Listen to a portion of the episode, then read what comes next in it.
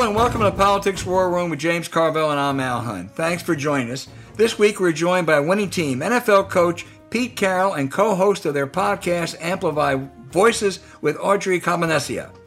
Remember, we take your questions each episode, so write to politicswarroom at gmail.com or send a tweet to at Politicon for next week's show. We'll get to as many as we can, and don't forget, tell us where you're from.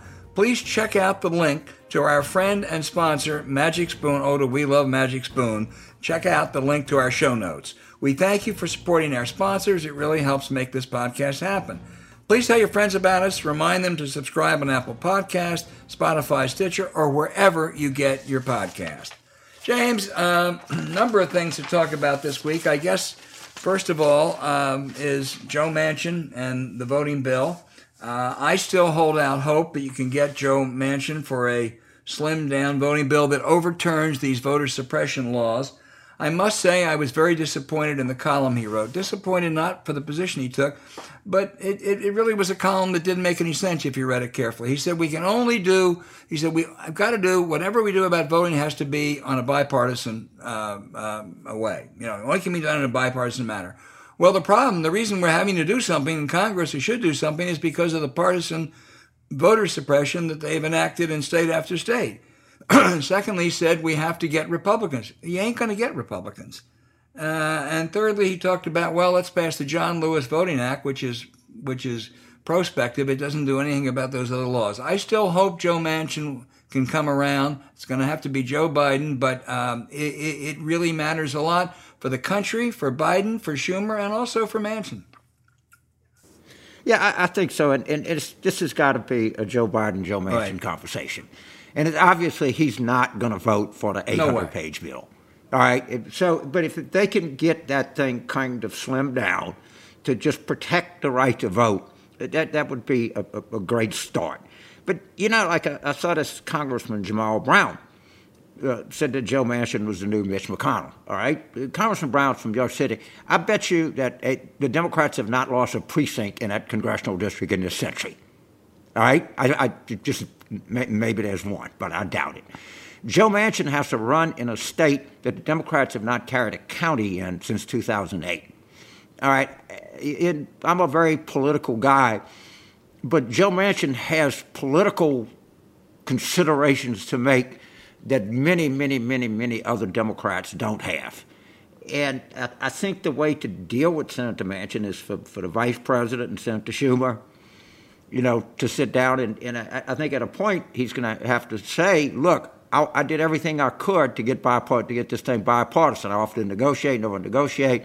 For this one time only, I think we can call by. Yeah, I, yeah, that's the best we're going to do. I, I, I totally agree. Uh, West Virginia, which 30 years ago was a Democratic stronghold, now has a Republican governor. The legislature is overwhelmingly uh, Republican. All three members of the House are Republicans, and the other senators are Republican. Joe Manchin uh, is is is the only Democrat that can win in that state. So I agree. Those New York congressmen, uh, you know, would would would be well advised just to keep quiet, and it has to be done internally. The only, but but in the end, what will matter is whether you get some kind of measure that overturns these voter suppressions. If, if, if that happens by however you do it, by November, or, you know, actually by, it needs to be done by August or September, then I say all hail uh, Joe Manchin. If, if, if not, you know, it's going to affect his legacy too. Yeah, it was. But, you know, in 2018, he ran as a Democrat. And he, you know how much easier his life would have been if he had just yeah. switched parties? He wouldn't even have the to Richard have a campaign. Shelby. Right, right. Yeah. Right. right. James, one other issue this week. There was a really, I thought, a fascinating story in the New York Times by Michael Powell, who is one of their more talented writers, about the great schism split within the American Civil Liberties Union about who they represent. Do they stand up for unpopular causes? Um, I, have long admired the ACLU, and they've, they've represented just some dreadful organizations, some dreadful people in the name of constitutional protections for free speech and free assembly. In 1978, the American Nazis wanted to parade through Skokie, Illinois, which was populated by Holocaust survivors. The ACLU defended the right of Nazis, a despicable small band, to do that because of their belief in free speech and free assembly. And yet today, Michael Powell reveals there are factions within the ACLU says that we, you know, we really shouldn't represent groups and causes that are antithetical to our values or that somehow somehow uh, give offense to marginalized groups. That defeats the purpose, I believe, of the ACLU. Uh, there was no group more contrary to their values in 1978 than the American Nazis and, and few more marginalized groups and Holocaust survivors. I really think it would change the whole nature of the ACLU if they were to become, and, and really in this sense, politically correct. Yeah, you know, an ACLU does things that, that other things that they, they sued to not have metal detectors in airports. Okay, that I think that's insane, but that they have to be uh, uh, reflexively, uh, you know, uh, against any kind of regulation on on speech or behavior or something like that. And th- this is a big thing. This is a very much of a generational thing, particularly among liberals. Older liberals like myself, we, we just the idea of not letting somebody speak is just anathema. That's just what you grow up believing. It was core, very central to your belief system. It used to be these right wingers tried to shut movies down and, and that kind of stuff. And you, what, what, are you doing? But the younger liberals eh, think that somehow or another free speech has failed them and they want regulated speech on their basis. And a lot of them would tell you look, the, the oppressor does not have the same speech right as the oppressed. And once you start trying to determine who is the oppressor and who is the oppressed, you get into a lot of trouble the best way to do is let everybody speak. Yeah, it is because if you start oppressing some speech, your speech is ultimately going to be uh, affected by it and endangered by it. I, you know, one of the most, I think, two or three greatest people I have ever known in politics was a man named Abner Mikva, who was a federal judge, a congressman, a counsel, Bill Clinton's White House. And he represented Skokie in 1978. It's a district that he was, you know, he'd usually win by about a thousand votes. Uh, and he came out against the ACLU, and, and he later said it was the biggest mistake he made in his life. That it might have cost him the election, but the principle was so big. Uh, and I think now to say the principle depends on, on whether these people are contrary to your values or not, I, it just, as I say, I think it just defeats the whole purpose of the Civil Liberties Union. I, I, I did a exercise with my class, and I said, suppose that David Duke was going to come to LSU and speak at the Free Speech Alley, which he famously did. I actually used to debate him back when I was in college. And what should you do? And a lot of them said we shouldn't let him on campus. And you know, I said, well, you, you really want to think about that. I mean, you got you got other tools at your disposal. You could boycott it. You, you could hold a counter demonstration. But I'm, I'm just that kind of stuff. Just a, a, liberal of my generation, it just makes me terribly uncomfortable, and I don't know the, the right, the good answer. Well, I think one of the things, if you let David Duke speak on campus, that he will uh, he will show himself to be the fraud that he is. Uh, I think actually exposure to fringe groups is good because it, uh, you know, look. I'm not going to say there are not problems. There are, and I think you know it's the old you can't you know you can't cry fire in a in a, in a crowded right. theater and people who go and try to incite violence. I think I think that's that's different, but it really that's a that's a high bar, and um, yeah. you know. I heard some students said it bring dishonor to the university. You know, why do we have to tell people David Duke graduated from LSU? Well, he did. You just can't. You know, they have other reasons. I certainly hope he would not do that. I don't know that he's planning on it in any way, form, and I know it would give the administration, you know. a, a, lot of angst. But it's just an, an example of this kind of thing, and I, I, I, agree this is an interesting story up at the ACLU. Yeah, James, one more, um, one more, uh, I think, important story this week, and it's one that I'm a little bit conflicted on. The FDA approved a new Alzheimer's drug for the first time in years. Um, my immediate instinct was, hey, that's good, anything. I mean, the suffering that these people go through, we've had friends who've done it upon talking to people who know a lot about it, I, I must say I'm, I'm, I think this might be much more of a problem. I mean, first of all, this new drug, you know, helps a little bit, but there are also down downsides, and the downsides may outweigh whatever small benefits there are. uh, and a, a, a, really great Alzheimer's doctor told me it's not at all clear insurance companies will cover it. Not everybody with Alzheimer's is on Medicare, so it may create more uh, more inequities. But finally, the the concern is that it may make it harder to recruit people for clinical drugs for trials. Uh, excuse me, clinical trials for drugs that could be more promising. So on the surface, it looks good, and I know if I you know had a loved one who was suffering from Alzheimer's, I would say anything. But um, it's more problematic. Yeah, I, I, agree. There was a piece in a, by a couple, you know, highly credentialed physicians, and I think it was the New York Times. It breaks a lot of the same points you did. It, this is not being greeted as universal good news at all. Uh, we ought to spend more money on Alzheimer's research. We ought to spend more money, as Biden has proposed, for uh, home health care, for take care of people. Uh, and then we ought to, you know, because it's a it's a it's a problem that will that will potentially bankrupt America in 40 or 50 years if we don't do something about it. So, all right, lots to lots to talk about next week too, James. Oh, as always.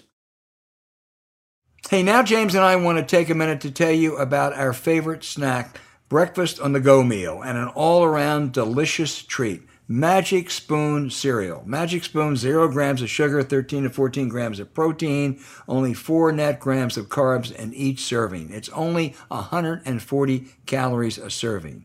It is gluten free, grain free, soy free, low carb, and GMO free. It is just great. I, I will tell you, I like it, and my grandchild just loves it. This is this is Kai's cereal. Uh, we love that you can build your own box, customized with your favorite flavors from cocoa, fruity, frosted, peanut butter, blueberry, and cinnamon. James, as you've said, it, this is something that both tastes great and is good for you. That's rare. It, it really is, and I was surprised. I mean, when people order this product, what, what's going to surprise you, you know, when you read the ingredients and the uh, nutritional content it, it, you, you said getting ready to put a piece of cardboard in my mouth. I know it, and it's anything but. It's actually really tasty. Whoever the food scientists they have there, whoever does this, they, they understand what constitutes a, a, a, really complex taste profile and something that's good for you. So I, I hardly a health food guy, you know, being from New Orleans, but this is you don't sacrifice anything on your taste profile to, to get this kind of. Do nutrition. you have a favorite brand, or is there just multiple? Favorites? I, I, I tend to go more with fruit, with fruit based brands than I do like chocolate or, or something like that. But that's just a matter of taste. yeah. Me, all right.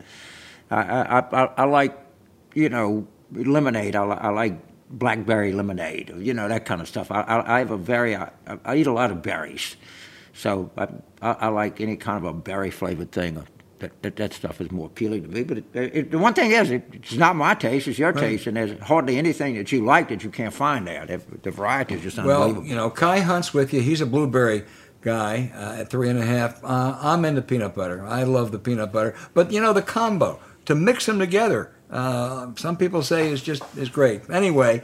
Go to magicspoon.com slash warroom to grab a custom bundle of cereal and try it today be sure to use our promo code WARROOM, that's all one word, at checkout to save $5 on your order. And Magic Spoon is so confident in this product, it's backed with a 100% happiness guarantee. So if you don't like it for any reason, they'll refund your money, no questions asked. A 100% guarantee. And remember, get your next delicious bowl of guilt-free cereal at magicspoon.com slash warroom and use the code WARROOM to save five bucks. Look for the link on our show notes and thank you, Magic Spoon, for sponsoring this episode.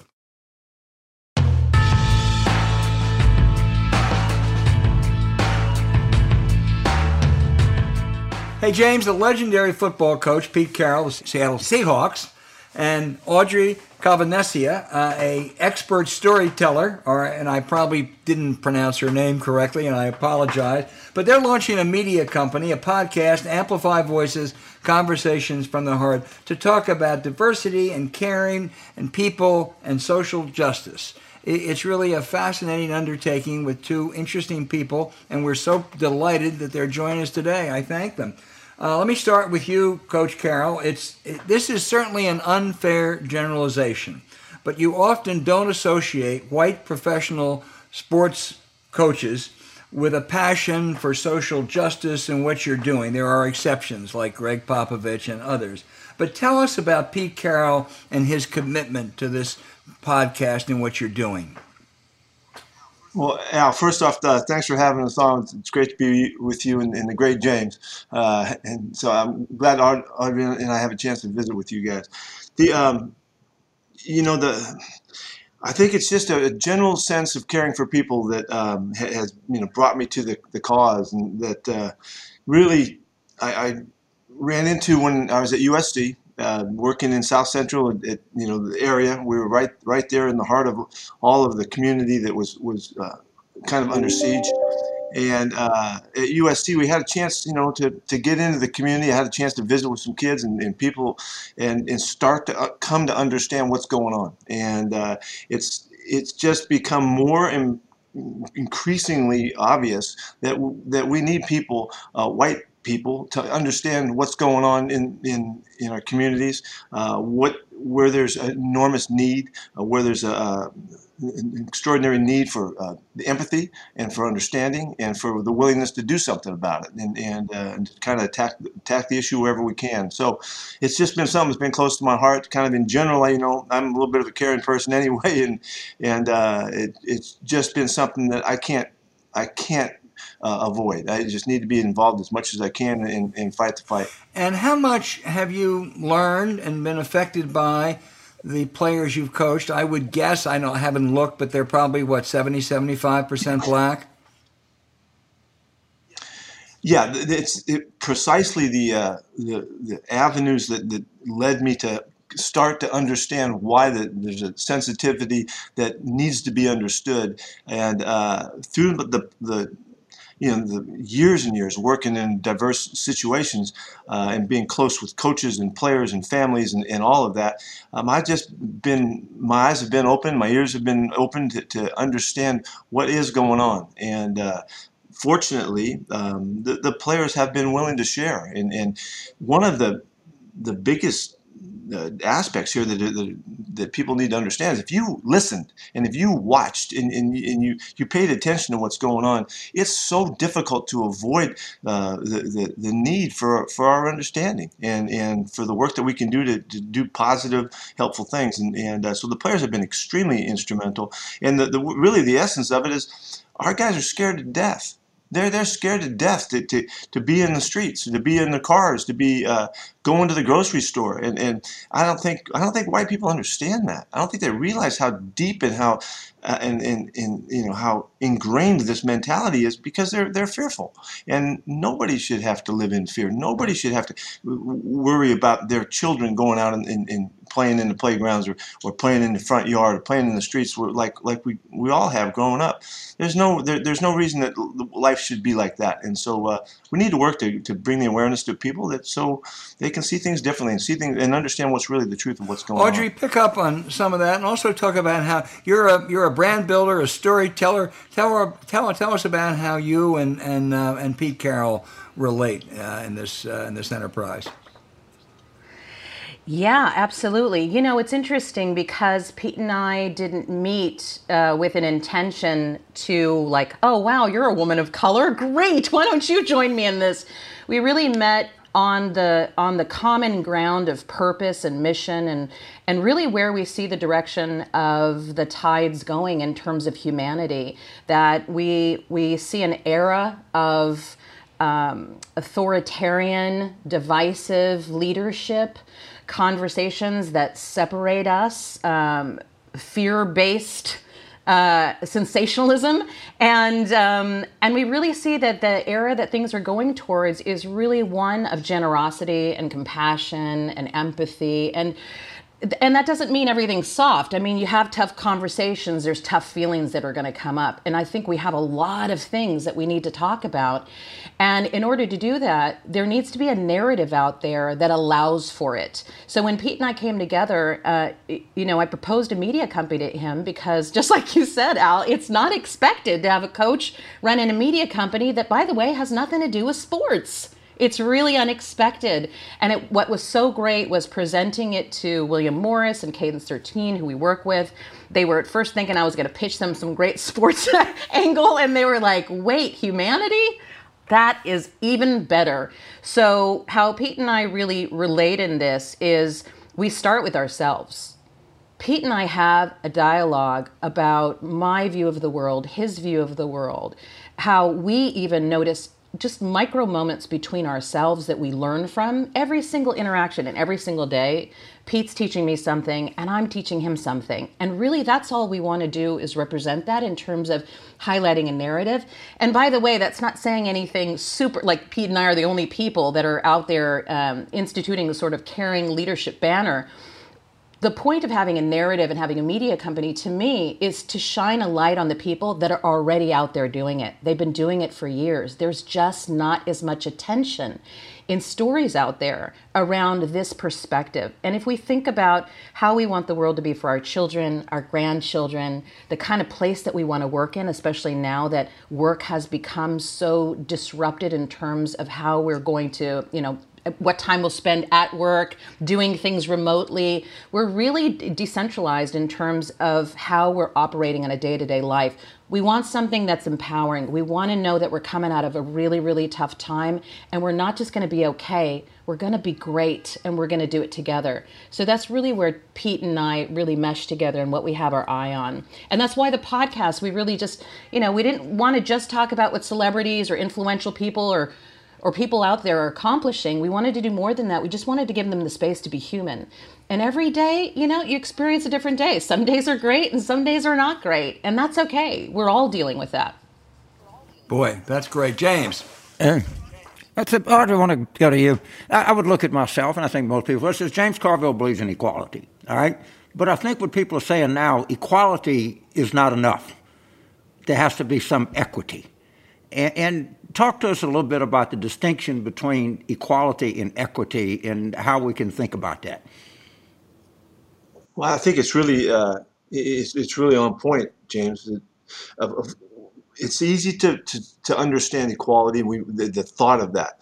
Uh, it's it's a hard it's a hard task to, to to take on because there's there's been a history of uh, you know, work that's gone against allowing for and creating equality. The equity part of it is, is when you when you look back with the price that's been paid uh, by by the people that have that have been you know challenged so clearly in so many different ways that you like to give them the opportunity to have a, a, a clear shot for success and a clear shot for opportunity. And, and uh, not that you're trying to give something to somebody so they, they can they can get away with it and, and, and, and live on it. It's it's to give people an opportunity to do uh, the things that a life offers. And, and that's to have a good family to have a good job to have a chance to possibly own your where you live and and, uh, and, and make a good run of it. That's all. It's, it's real simple. And and uh, yeah. So the, the equity question is is you know there's there's a lot of discussion here and, and there's a lot of a lot of opposition here too, just automatically. That uh, I think if we keep walk, work, walking our way through this, people can understand that there is real purpose, there is real reason behind considering that. Yeah. So I, I'm there. I've had this epiphany. The problem with poverty is people don't have money. All right. And how do you cure a lack of money? Well, you cure it with money. And there's a proposal by Senator Booker. It was come up by a couple of economists. Who, who, by the way, has been a guest that, on their podcast, I believe, right, Audrey? It, it, yeah. And, and where when a baby a child is born and it, parents are under a certain income threshold, the federal government deposits money in an account. And when they're 18 years old, 60,000, you know, I would say even more, you have $75,000 when you're 18. And you know, you can do it for tuition or down payment of a house or something like that. Uh, you know, and if you get in, but but you have money. You start life with something. Most people, children of poor people, start life with nothing, and they have nothing to lose. And I, I think the best best way to do, and, and by the way, it, it, it, would be like a form of reparations, if you will, because it would. It, but but if you were white and poor, you would get it too, or you were you know, brown and poor. It, it didn't matter. But you would start life and you would have something, and you would have something to lose. Because, you know, if, the, if I play for the Seahawks, and I know if I you know, get into trouble, I'm, I'm going to lose something. They're going to make me sit out two games, lose part of my pay. But you have something. But most poor people, urban people, when they're 18, they got nothing, so they don't give a shit. I, that, that's my general view, and I mean, I think that that's the best idea I've heard myself to deal with the problem of equality and equity. Well, you know the thing too, James, about it. We realize if, if the money is is is available for people that that are in the, the you know the, the poverty setting, that money goes back into the economy. It's not, not like that money disappears. That money right. is part of the flow of, uh, for the people that are working in the, in the small businesses and in, in, in, your communities. It's not like this money just disappears and it's, it's forgotten. This is it's part of the system and it, and it feeds the system and, and can build a, an environment where people can find success more readily. And then uh, that's all we hope. We just we just want to give people a chance to have the opportunity that this this country can offer. And uh, so we're working hard to try to keep the at least the conversation alive as much as possible. And we don't have any answers, you know. We just we just like the discussions and, and, and like the, the openness to it, and, and hopefully uh, we, we, get better because of that. You know, so, James, uh, I was just going to say, yeah, I was just going to say that it was interesting to me in terms of looking at storytelling and how storytelling sh- i mean it's so contextual right? And context is decisive. So if you put a new context or a new narrative over something that we've all believed to be true it starts to give us perspective.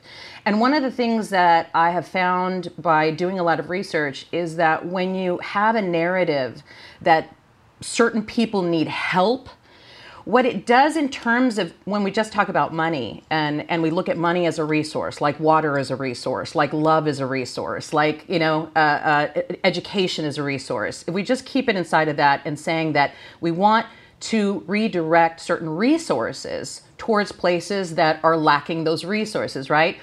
It's interesting because I found that the data has shown that if you talk about people need help, they occur to people as um, less beneficial to invest in. So it's interesting as a, a, lot of the stories that we're working on right now that we're, you know, part of our company is the podcast and then we're going to do documentaries and things like that where we really want to rise up st- certain stories and amplify them. But part of it is just to reach out to people that are doing projects to say, hey, maybe you don't have the resources to amplify it for yourself. We don't have anything to do with that project, but we just think it's amazing and more people should know about it. And the angle that we've taken in that is I don't want to hear about the disparity that black people don't have investment in land and less than 2% or less than 1%. What I want to talk about is their value. How valuable is it to invest in the black community? How valuable is it to invest in youth? How valuable is it to invest in certain areas? If we talk the talk of of, of um, economics, if we talk the talk of equity, not the talk of help and we're less than and all of that, then it does something. It does something to the relationship that people have to people. And of course, as the person of color on this call and the woman, I can tell you that, you know, I, I've never received a benefit because of my color or my gender that, that I know of. What I've done in my life is to amplify my own value. And if I don't have value, I find a way to create it and enroll people in that, that I'm valuable. So um, I think that's an important part of how we, we, just speaking for ourselves at Amplify Voices, how we want to address these issues of, of justice and equity is we want to do it by telling stories of value. So yeah, let me just give you an example of something I think you both can relate to this. Uh, one of my favorite students actually is from my hometown, which is 85% black. And he graduated, he actually transferred from LSU to Tulane, we remained friendly. And he called me and he said, James, I want to take the LSAT. I want to try to go to GW or Georgetown. And the, but the prep course costs $1,600. And it's generally good for 10 to 15% better grade. And I said, I'll give you the $1,500. But compound that so our kids want to go to law school. We hire tutors. We hire SAT. You take the thing three times ahead of time, you know, by that time, and you got somebody that, that knows the deal. And you, you, you say, okay, you got, you got a person that has a poor background. They don't have $1,600 to pay for the LSAT prep. In fact, they got $160,000 in student debt. So inherently, if you just have a merit based system, I already got a 12.5% better chance than you do. And, and compound that over hundreds of thousands of times. Yes. All right. And and I, I just something I, I, I, it struck me as just genuinely, genuinely unfair and I had not thought about that before, but I just wanted to mm. share that with y'all as an example. Yeah, it is. It's, a, it's about even, evening the opportunity out so that people have a chance because there's there are so many remarkable, extraordinary people in all walks that don't get the chance to be seen or be heard. And, and if we can do our bit and really figuratively as much as you know in reality, show how important it is to give people the chance, the, the platform, so somebody can hear about what you, what you're all about, and then whatever happens happens. You know, and and, and when we have the thought that if you give people a, a chance to be seen and be heard, that stuff, something good is going to happen. And and so uh, it, it really excites us to be on on this you know, on this path we're on, and hopefully, uh, you know, the, the truth of the, the, the human experience is everybody wants to be seen and heard. Everybody wants that chance, and, and you know, we we just want to give people a better opportunity, and, and we know that they'll do great things with it. And uh, we do have to create our own value. You said it. It's one of my, my favorite tenets, the, the realization that we are the ones that have the power to create our own value. Well, if you have the opportunity, if you have a chance to be seen and heard, so um, we're going to keep banging the drum here. Audrey, you have um, you you have talked to you've amplified the voice, talked to people like Cory Booker. Uh, are you able also mm-hmm. to reach down to some of the really inspiring stories in the community? My daughter is a social worker in Baltimore, and for all mm. the sad, tragic stories, she says there's really some incredibly inspirational stories, both yes. individuals and groups. Uh, are you able? Are you going to be able? And have you been able to reach those people in, in your storytelling? Tell them yes. about 180.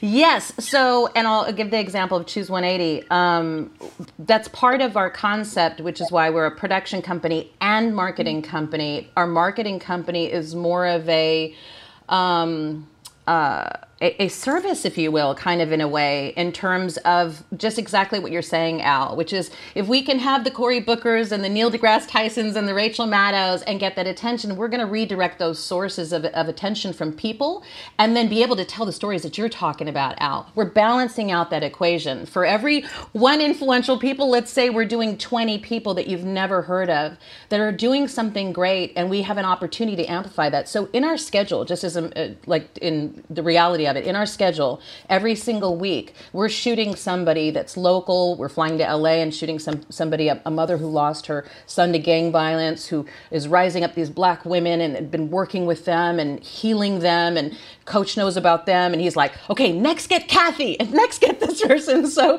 from Pete and his wife, and and then internally on our team, every day something new is suggested. We have an entire chat room in our Google Meets in, with our team where we pull things from the news every day about some local person somewhere and we look at how to put it in our schedule to be able to get that story put together so that we can amplify it. So we really want to we really want to be able to build sort of a, an ecosystem of of stories of highlighting different people across the United States that are doing exactly what you're talking about, Al, that you mentioned from your from your daughter. And one of the guys that we came across, which was really exceptional, um, in my digging through, uh, looking for for people to tell stories on, I found this great uh, organization called Choose 180 that's around recidivism.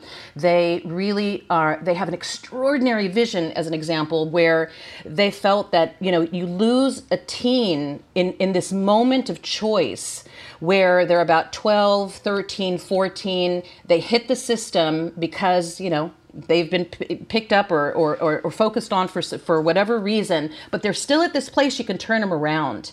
And so they built a relationship directly with the court systems that those um, lawyers directly call them and say, hey, we got a kid do you want to do you want to get connected with this kid and that's why they're choose 180 they want to give them a pathway to choose something else and they do work with them they empower them they bring mentors around so i thought it was just extraordinary i reached out to this gentleman who runs it named sean and I said, Hey, I think what you're doing is amazing. We'd love to do a story on you. I know a lot of nonprofits don't have the budget for the kind of um, storytelling that we could do and amplification that we can do. So uh, I reached out to him, and turns out that way back in the day, he was working on a project where coach was there at the YMCA and he said the biggest influence of mentorship that has me do what I'm doing was because of the what I learned from coach. And I was like what?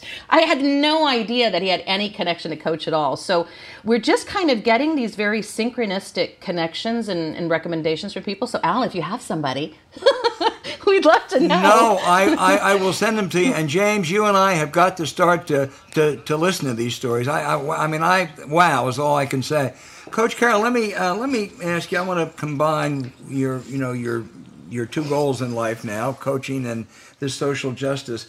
The National Football League initially acted, I thought, very poorly when players were kneeling for social justice. I thought they treated Colin Kaepernick terribly 50 years after Tommie Smith and John Carlos. Has the league learned, has football learned uh, from those mistakes?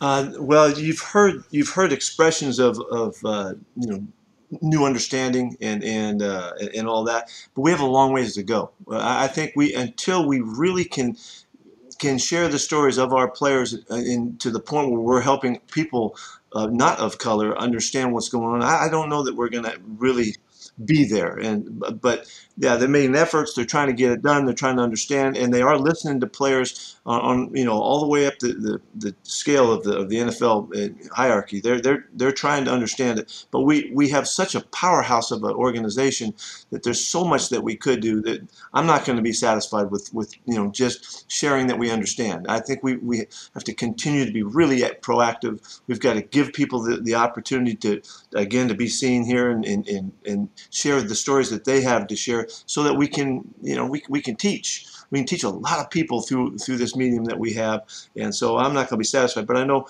all the way up, Roger Goodell is, is it's a it's a major concern of his to understand and, and to, to act on it. Uh, but uh, you know, I'm again, I'm going to keep fighting for more, and, and hope hopefully we can do a really make a really big effort here because we have such power. One more so. on that, Coach, and that is, as you know, one of the fundamental rights um, in America is the right to vote. Uh, a number of states uh, have enacted voter suppression laws that particularly affect people of color. Should um, should should should professional sports, the athletes, the organizations get involved in this? Uh, 30 years ago, when Arizona wouldn't pass a Martin Luther King holiday, uh, they pulled the Super Bowl from Arizona. Uh, Super Bowl is supposed to be in Arizona year after next. I mean, is this something that that that that a league that has so many, you know, distinguished black athletes should get involved in? There's no question. Our, our athletes are, are, well-rounded people, and they they want to. They have a, a, life that they live where they have uh, an influence in their home areas where they come from, in the broader areas, depending on their, you know, the, the way they've been exposed, um, they have a great voice. And, and, most importantly, we need to listen. And that's what's going on. You see it this year, maybe more so than ever. Uh, the, the, the players have spoken and they they continue to speak out. When we can uh, understand the, the tremendous value that their messaging brings and and respond to it and act on it, that's when we're going to have the greatest impact, I think. And, and uh, it, it, it brings the, like Audrey said at the top of the, this, this show here that it brings the humanity in, in, in touch. For somebody to think these guys are only players and they should just take the basketball and dribble it, they're, they're a million miles off of the reality of what our guys have to offer and what they're willing to offer. They'll give of themselves. I see it daily uh, throughout our community and the communities across the country from NFL players, uh, Major League Baseball players, basketball players, uh, they have a huge influence, and we need to allow them to be heard as well. And so, any other any other approach, I think, is. Would you pull the, the, Super Bowl out of Arizona if they have that voter suppression law?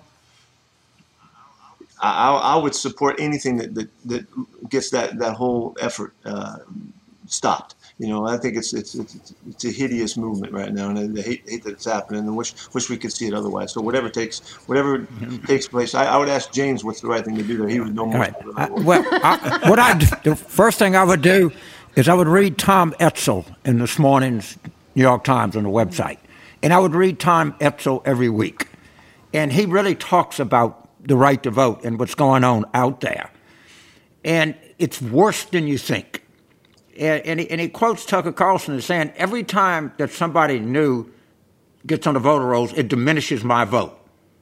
Ergo, we don't want any, anybody else. And this entire thing, and Frederick Douglass and Martin Luther King understood the right to vote was paramount. That was what both of them will understand. And I, it's good that we tell stories and it's good that we do all of this, and we should, but we have got to raise holy hell on this voting issue. And if you read Tom's column, and he, he's not a uh, he's not a he's not a homer at all. Uh, I, I, mean, he's got a certain thing where he calls academics. It's a very good thing, but I, I really recommend for, for Audrey, you, you, and Coach, to read that. And because yeah. without the right to vote, you know, you ain't got shit. Just to yeah. be, just to be blunt about it. And they yeah. and they're coming after the right to vote, coming after it big time. Yeah, to be heard, man. That's that's. To be, there's nothing that there's nothing in in in in this country that should stand up for trying to squelch somebody's opinion of, of, of how things should go. We should give them every opportunity to speak out. That's that's what it seems like democracy was always meant to be. I, I don't know. That's why I got to ask people like James. He knows, but uh, it sure seems like the right thing to do is to fight that as much as Audrey, possible. you want to pick up on any of that? Uh, you know, uh, one of the great things that um, Coach and I really, I mean, you saw him reach over and write down as soon as James said that is really the the opportunity to expand ourselves. I mean, it was funny before uh, yesterday when Pete and I were talking about being really excited to be on the call with you guys today that. Um, we're not we're not uh, politically savvy people, so we we want to learn. We want to know. It's this is an extraordinary opportunity for us to to learn from you guys in terms of um, what we should know. And I, I, know that uh, just as an example, I know Coach has said, uh, you know, he he has he has always been on the side of, of equality and equity and inclusion and diversity. But this last year brought a whole new insight into how bad things are and how increasingly bad things will get if we don't do something. And I got to tell you, while I have not had that insight as a person of color, I've, I've lived it, I've known it, I've suppressed it just to survive. But the thing that did wake up for me is, how ignorant I've been of politics. And I've been okay with that. To be my age and to like know barely anything last year was a huge dive for me as as white people were trying to learn about black and brown people i was trying to learn about politics so I, I i really don't have a lot to say that would be i'm sure any benefit to your audience other than i'm right there with a lot of them and i'm, I'm just trying to learn and and be in action and amplify the voices that know so much more yeah, than Pete and I. Audrey, you, you're articulate you're passionate and you understand that storytelling is the central experience of human life. Yes. If you have those three things, and then you have coach to amplify this and discuss that with you, you can't do any better than that. Thank James, you, James Carville and Al Hunt can't can't do. I can't come up with anything better other than to please, please put the right to vote at the top of the agenda because right. without that, all right, without that, in, in, in, in this sort of right wing replacement theory.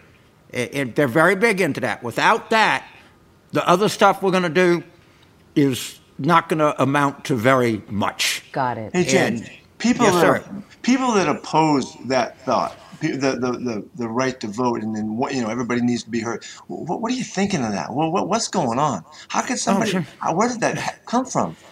It comes from this that if we keep letting everybody vote, we can't win an election. Even, even Trump himself said, if we let everybody vote, I don't have a chance.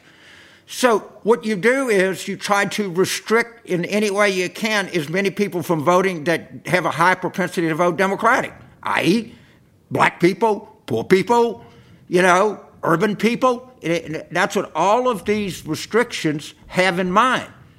They, they know that they they have to hold on to power. The Georgia legislature knows if they let everybody vote and didn't have gerrymandered districts, that, that ass would be right, right out on the street. The Texas legislature knows that. The North Carolina legislature knows that. That's why you are seeing all of this to say we can't, if we, if we let everybody vote, we can't win. And the Supreme Court said in 2013 in Shelby County versus Holder, there's no racism in the United States. Thank you, John Roberts. Jesus, I didn't know that. I always thought there was, you know. you tell us there's not.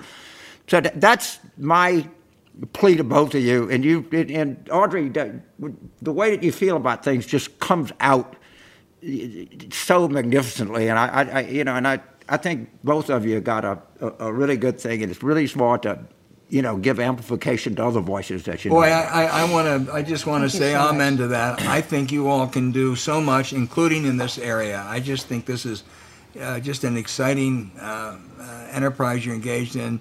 Two, uh, in some ways, quite different people, but also quite obviously simpatico people. And uh, I, I just, it, has been wonderful to talk to you. Uh, I wish you. We're going to be. We're going to be there. We're. I got. I got one question. Go ahead. I got James. one question. James always has a final question. So we no. I, well, this one I, I've been. This we have. We have Coach Carroll and I have a, a, a mutual friend, and I want you to talk a little bit about Coach Ed Orgeron, who's now at LSU. I think you and he have developed oh, a relationship I, over the years. I appreciate you bringing that up. You know, uh, when uh, when I went to USC, um, I went to I happened to run into Coach O at a I was it was really the couple nights before I got the job. There was a, a, championship game being played in Southern California, and I went to the game and and uh, somebody said, "Hey, there's there's one of the SC coaches," and I was just you know dying to get the job, and and I didn't know Eddie from anybody but through a friend of mine had mentioned his name. And so we talked for a few minutes in the, in the end zone uh, of that, that high school game. And before you knew it, we were working the sidelines and we were, we were recruiting our butt off, man. And from that point forward, uh, the the energy, the the passion that that that Bebe Orgeron has for for life, uh, for his background, for where he comes from, uh, uh, the the game of football, um, just giving everything he's got to, to the guys he works with is has just been uh, omnipresent. I mean, he's never not been who he is for uh, for LSU to have Eddie coaching this team, I don't know how there could ever be a better guy that to represent the people and uh, the, the fans and the following uh, in in right from the heart. I mean, he is just a real deal. He, he's always been. When I lost him at SC and he went he went on to uh, Ole Miss, that was never the same. And so when he had the chance to go back to SC and he was coaching it and they didn't hire him, oh man, I was I was so disappointed in that because they, they missed it because he's such an extraordinary individual. So I know James that you you know of, of Eddie and I'm sure you guys right. get a chance to, to holler at each other once in a while. But he is the real deal. From Lafourche, you know, whether he, oh, hey. he, he is he is he is the Bayou. He is LSU. He's everything there is about it. Well, I'll tell you. I'll, I'll tell you who else is the real deal is Coach Carroll and Audrey uh, and amplify voices, conversations from the heart. Anybody out there, you know, you gotta, you gotta uh, join it. You gotta listen to it. James and I are going to be followers. I promise. Thank you all so much for doing this program. Thank you. Thank, thank you, you so much. No, you, you, you go, girl. You go, girl. Okay. All right. Thanks, James. Bye.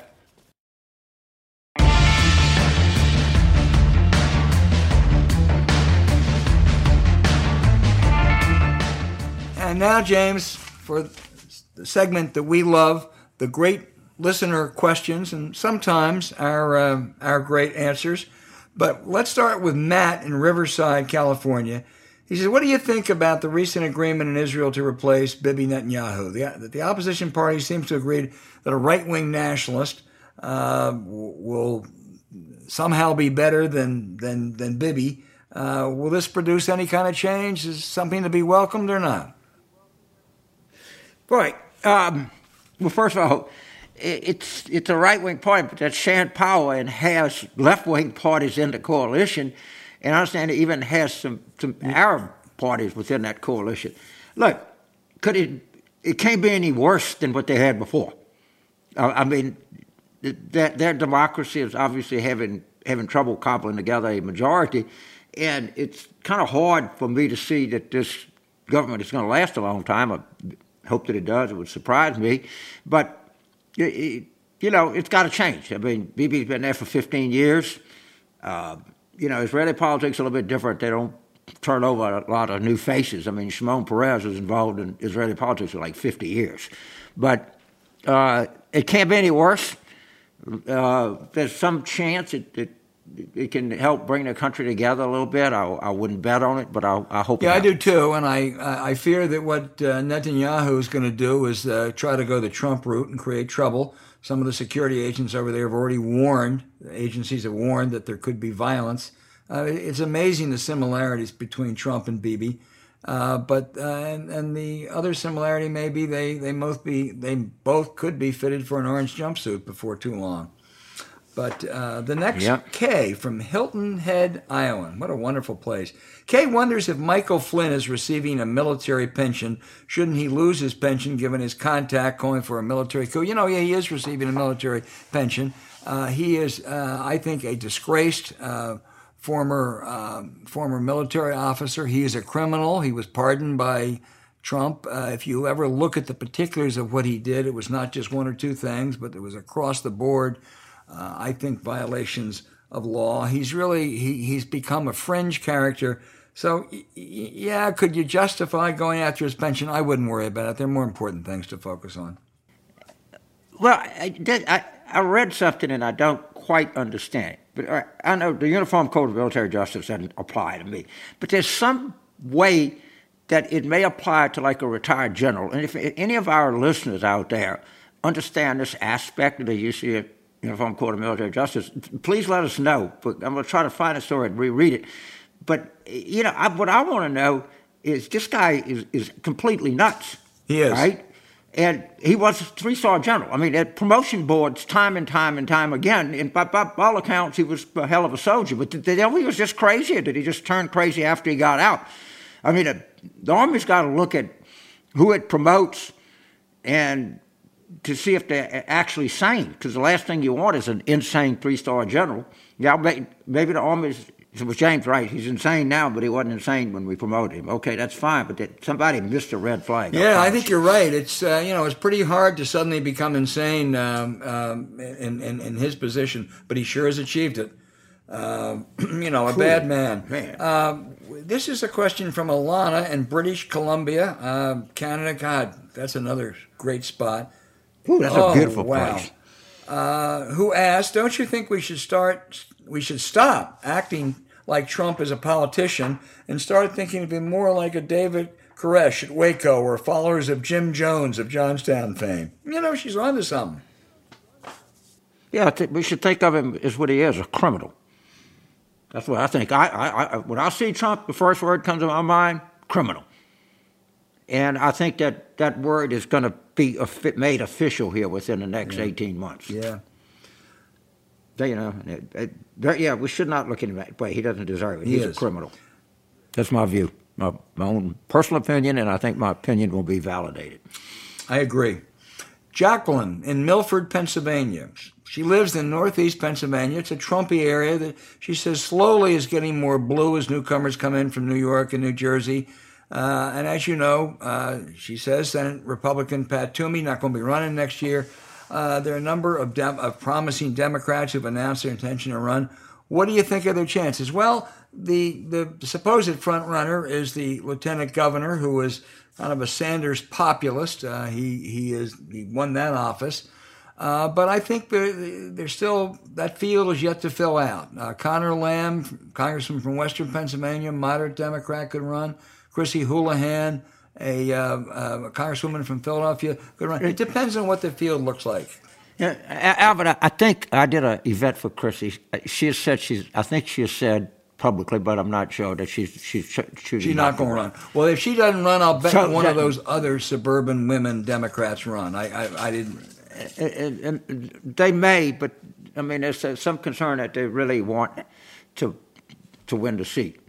You know, I, I think that was part of Chris's thinking. So you but think that clears the right, way for Conor Lamb? Well, I think I think Conor will run. You know, but Fetterman is he's articulate. I mean, he's not a he, he's the left, clearly left of Conor, uh, but he's not. He, he, he's a talented communicator. Uh, and they'll have a very competitive primary. Maybe somebody, you know, you might have the suburban Philadelphia. Might have a black candidate. I don't know.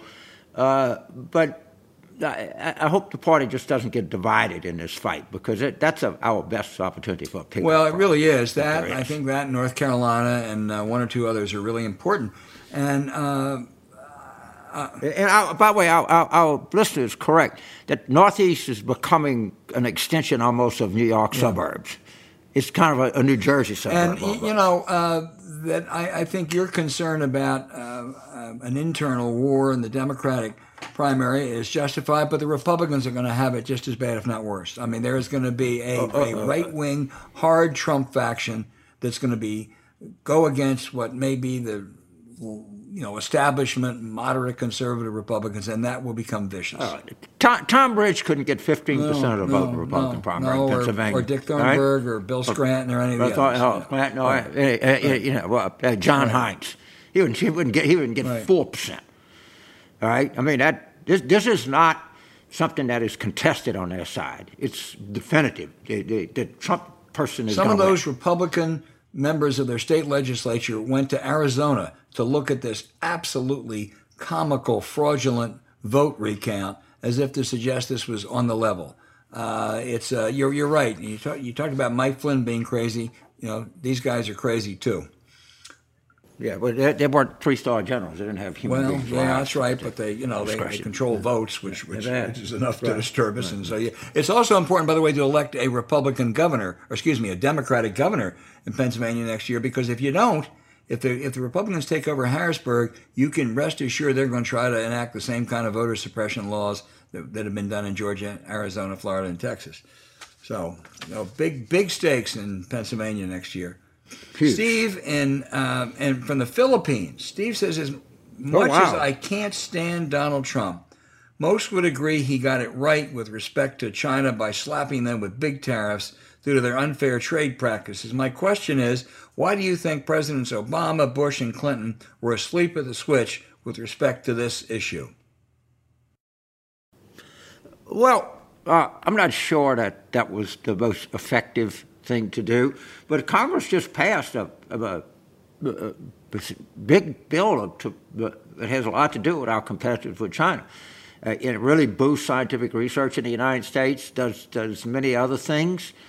Uh, and I, I, think that we were, you know, the, the operating philosophy was is once they got, had prosperity, they would like turn to democracy and want more freedoms, and that didn't work. Okay, and We've got to understand that. But I, I, don't think trade wars were particularly effective, or this one was particularly effective either.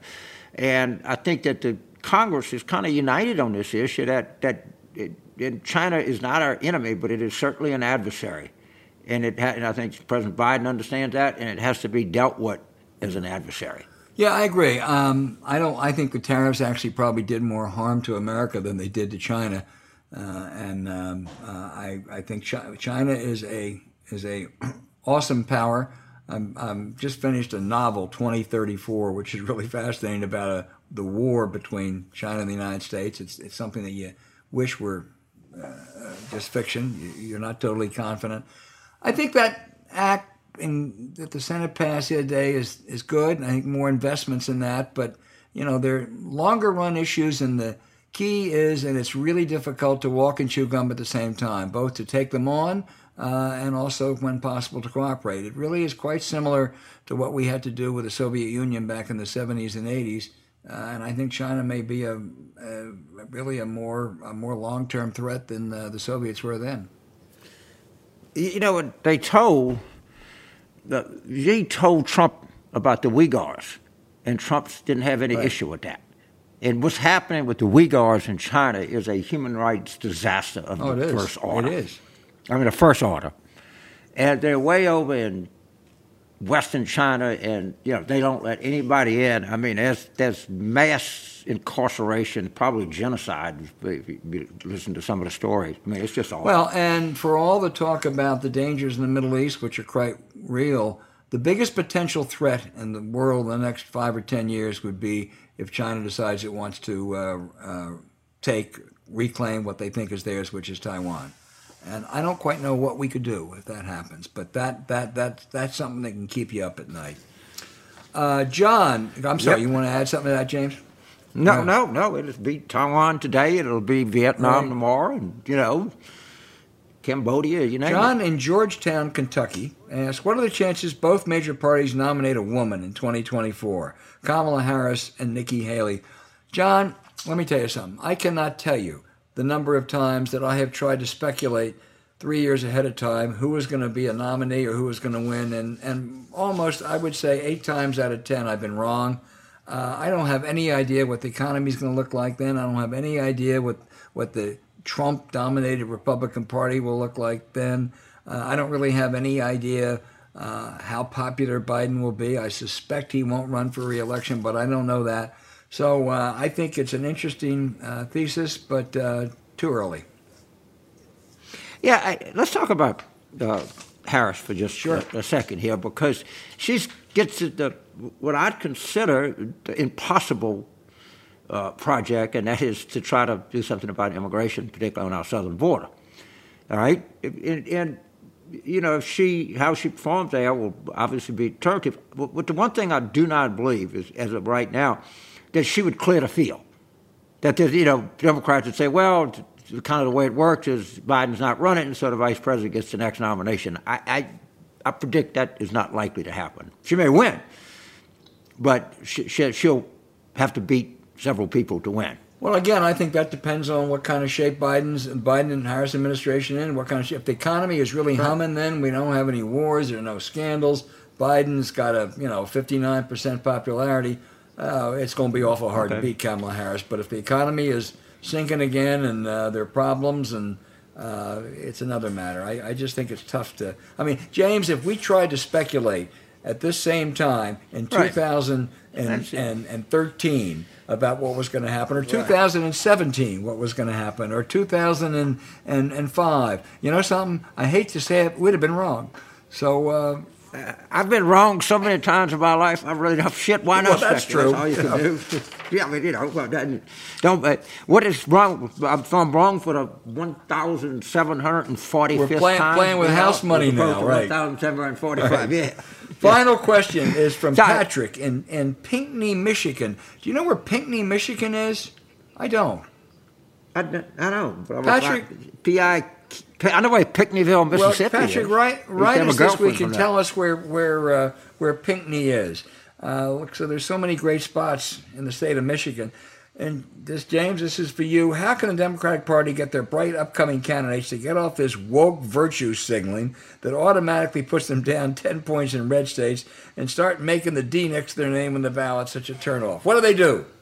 This is an issue, I think. well, first, have, have, you ever thought about right. this, James? Yes. You know, so, it, so thank you so much for the question. And of course, I, I went on a, this kind of anti woke jihad in, in the Vox interview. But what I want people to understand is it's not just that we're turning like rural voters in Michigan off with this kind of talk. We're not even communicating with our own people. You know, if you, you look at, at every analysis of the 2020 election, it says the same thing you know, David Shor, the Catalist analysis. What is this new one that just came out with? You know, super, the three groups. Yeah, I'll say the same thing. Yeah, the three groups. They'll say the same thing. Our share of the non-white vote went down, and by more than just a teeny bit. And so it, it, it's not just that we put off people who may be open to us on economic issues. We put off our own people. And, and, and that, that, that, it's a double whammy. And all I'm saying to Democrats is just speak English, okay? Just go with the plain, simple language that people communicate in. And get rid of this faculty lounge dictionary shit that people don't talk like that. Suppose I, in New Orleans, I see, you know, three three black guys, and I said, "Hey, how's everything in the community of color today?" They would know what the shit I was talking about. If I walked up and I said, "How many games do you think the Saints are going to win?" Hey man, oh, hey, hey James, how you doing? I, I think we're going to win eleven. Oh no, man, shit, we're going to. You know, I mean, it's just you got to hit people at the intersection of where their lives are. And, and, that's what I'm saying. And I think he's on to something. But I, I'm glad to clarify my position. It's not just that we turn off some white voters with this. We're turning off our own people. We're turning off non-white voters. Yeah. Um, all right, big news for you listeners out there. Next week, next week, we are going to have the second batch of inductees into the Ivy League Sphincter Hall of Fame. We have gotten just a, a, a flood of great suggestions and nominations from you. Uh, again, remember they have to be Ivy League graduates and they have to be real assholes. But next week we will induct five more in the Sphincter Hall of Fame. Hasn't been settled yet, but we pay a lot of attention to your recommendations.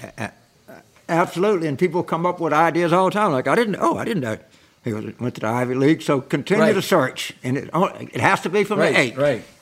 Uh, and boy, I tell you, the choice making that choice is not going to be easy uh, because there's so many no, good nominations. Yeah, it, it, I'm going to give it prayerful. Well, that's good. I think you should.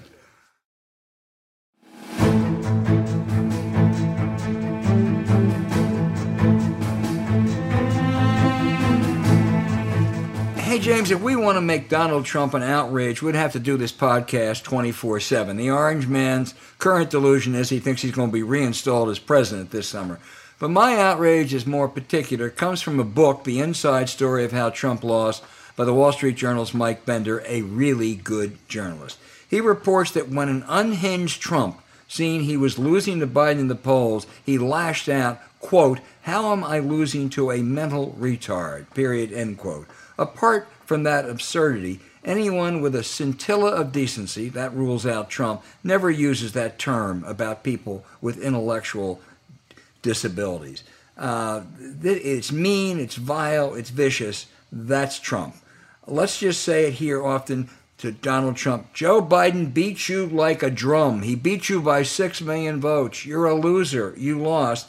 But Bender also reveals, James, that even after South Carolina, Trump thought Biden wouldn't be the nominee. It'd be Michelle Obama or Hillary Clinton. Now, who was whispering advice to Donald Trump then? It was none other than Dick Morris. So, my question to you, James, is if there is a Sleaze Hall of Fame, who was the first inductee, Donald Trump or Dickie Morris?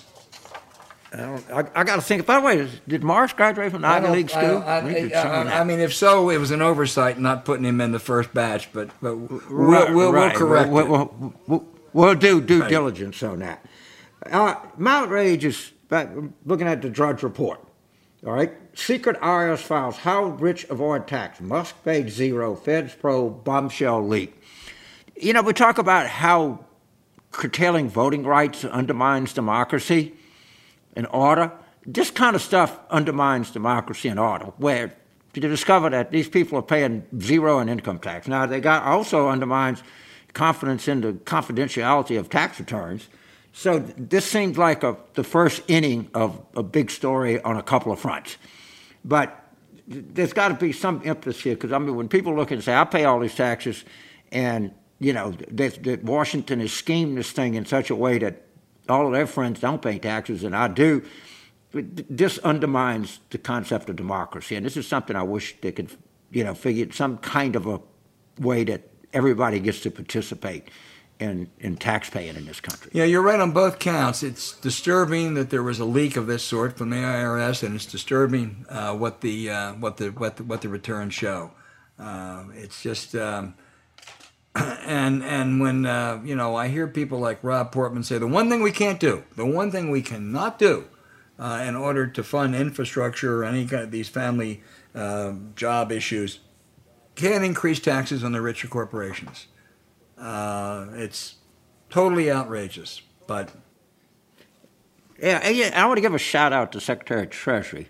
I, I don't know what the agreement is worth, but this idea of every of you know, global 15% corporate income tax is a damn oh, good sure idea. Yep. You know, and, and you know, it, it's don't know if it'll ever get implemented, but the fact that she got the all G7 finance ministers on board with it is a, I think, is a significant. I don't know, James. There has ever been someone. There's ever been a more qualified Treasury Secretary coming in. At least she is just. Uh, it's it's one of Biden's great great appointments. Yeah, it, it is. I, I, I, think she's more qualified than Andrew than, uh, Hamilton was. Uh, I didn't cover yeah. Hamilton, so I'm not sure about that. But I'll tell you one thing: I think she may be more qualified than Steve Mnuchin. there you go.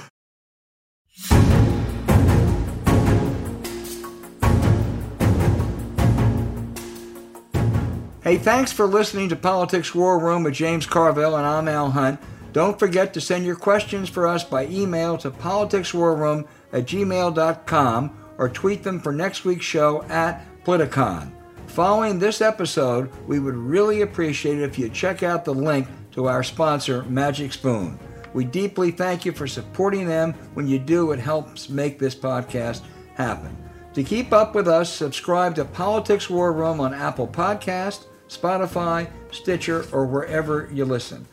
Please rate the show with a five star review. We'll be back next week, including the second inductees in the Sphincter Hall of Fame, with another show as we continue our War Room planning.